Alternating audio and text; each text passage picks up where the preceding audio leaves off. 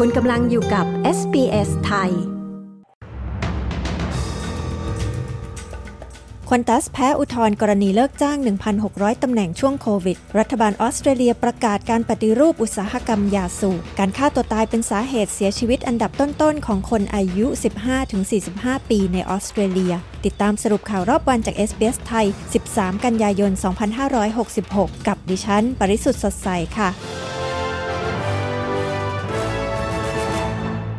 สายการบินควันตัสแพ้อุทธรณ์กรณีเลิกจ้างพนักงานกว่า 1,600 คนในช่วงการระบาดใหญ่ของโควิด -19 ศาลสูงได้มีคำพิพากษายึดตามคำตัดสิน 2 ประการของศาลสหพันธรัฐ ซึ่งพบว่าการจ้างงานพนักงานจัดการกระเป๋าสัมภาระของผู้โดยสาร พนักงานทำความสะอาด และพนักงานภาคพื้นดินของควันตัสนั้น ผิดกฎหมาย ไมเคิลเคนจากสหภาพแรงงานขนส่งเรียกร้องให้มีผลที่ตามมาอย่างรุนแรง ต่อกรรมการบริหารของแควนตัส หลังคำพิพากษานี้รัฐบาลออสเตรเลียได้ประกาศสิ่งที่รัฐบาลกล่าวว่าเป็นการปฏิรูปอุตสาหกรรมยาสูบที่สำคัญที่สุดของออสเตรเลียในรอบกว่า 12 ปี รัฐมนตรีสาธารณสุขมาร์คบัตเลอร์ได้ประกาศการปฏิรูปหลายอย่าง ซึ่งรวมถึงการปรับปรุงคำเตือนด้านสุขภาพบนบรรจุภัณฑ์บุหรี่ให้ทันสมัย ขยายการห้ามโฆษณาบุหรี่ไฟฟ้า ทั้ง e-cigarette และ vape และกำหนดรูปลักษณ์ผลิตภัณฑ์ให้เป็นมาตรฐาน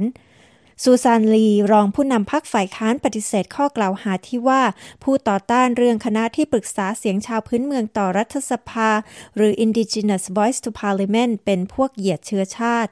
รองผู้นำพักฝ่ายค้านกล่าวเรื่องนี้ หลังการรณรงค์โหวตโน ถูกกล่าวโจมตีว่าใช้กลยุทธ์การสร้างความหวาดกลัวเพื่อโน้มน้าวผู้คน ไม่ให้สนับสนุนเรื่อง Voice to Parliament มาเซียแลงเตนผู้นำชนพื้นเมืองได้ขอให้ผู้นำพักฝ่ายค้านปีเตอร์ดัตทันลบภาพภาพหนึ่งออกจากโซเชียลมีเดียของเขาที่ระบุว่าเธอกล่าวหาว่าผู้รณรงค์การโหวตโน เป็นพวกเหยียดเชื้อชาติและโง่เขลา มาเซียแลงเตนปฏิเสธข้อกล่าวหา และบอกว่าเธอกำลังขอคำแนะนำทางกฎหมายเกี่ยวกับเรื่องนี้ การฆ่าตัวตายยังเป็นสาเหตุการเสียชีวิตอันดับต้นๆ ของผู้คนในออสเตรเลียที่มีอายุระหว่าง 15 ถึง 45 ปี ผู้คนในออสเตรเลียกว่า 15,000 คน พยายามปลิดชีวิตตนเองในแต่ละปี และมี 8 คนทุกวันที่ฆ่าตัวตายสำเร็จ รายงานล่าสุดขององค์กรป้องกันการฆ่าตัวตายในออสเตรเลียระบุว่า ชาวพื้นเมืองออสเตรเลียเสียชีวิตด้วยการฆ่าตัวตาย ในอัตราที่สูงกว่าประชากรทั่วไปถึงสองเท่า เนื่องจากประสบการณ์การถูกเลือกปฏิบัติ การถูกไล่ออกจากดินแดนที่เคยอาศัยในอดีต การถูกพรากไปจากครอบครัว การปรับปรามทางวัฒนธรรม และการถูกกีดกันไม่ให้มีส่วนร่วม รายงานยังชี้ว่ากลุ่ม LGBTQ+ มีอัตราการป่วยทางจิตและการฆ่าตัวตายสูงกว่าประชากรทั่วไปในออสเตรเลีย เนื่องจากประสบการณ์การถูกเลือกปฏิบัติ และการถูกตราบาปจากสังคม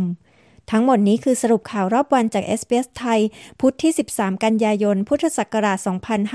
2566 ดิฉัน ปริสุทธ์สดใส รายงานค่ะ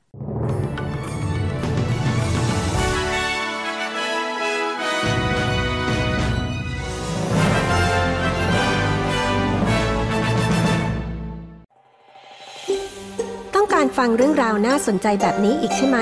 ฟังได้ทาง Apple Podcast Google Podcast Spotify หรือที่อื่น ๆ ที่คุณฟัง podcast ของคุณ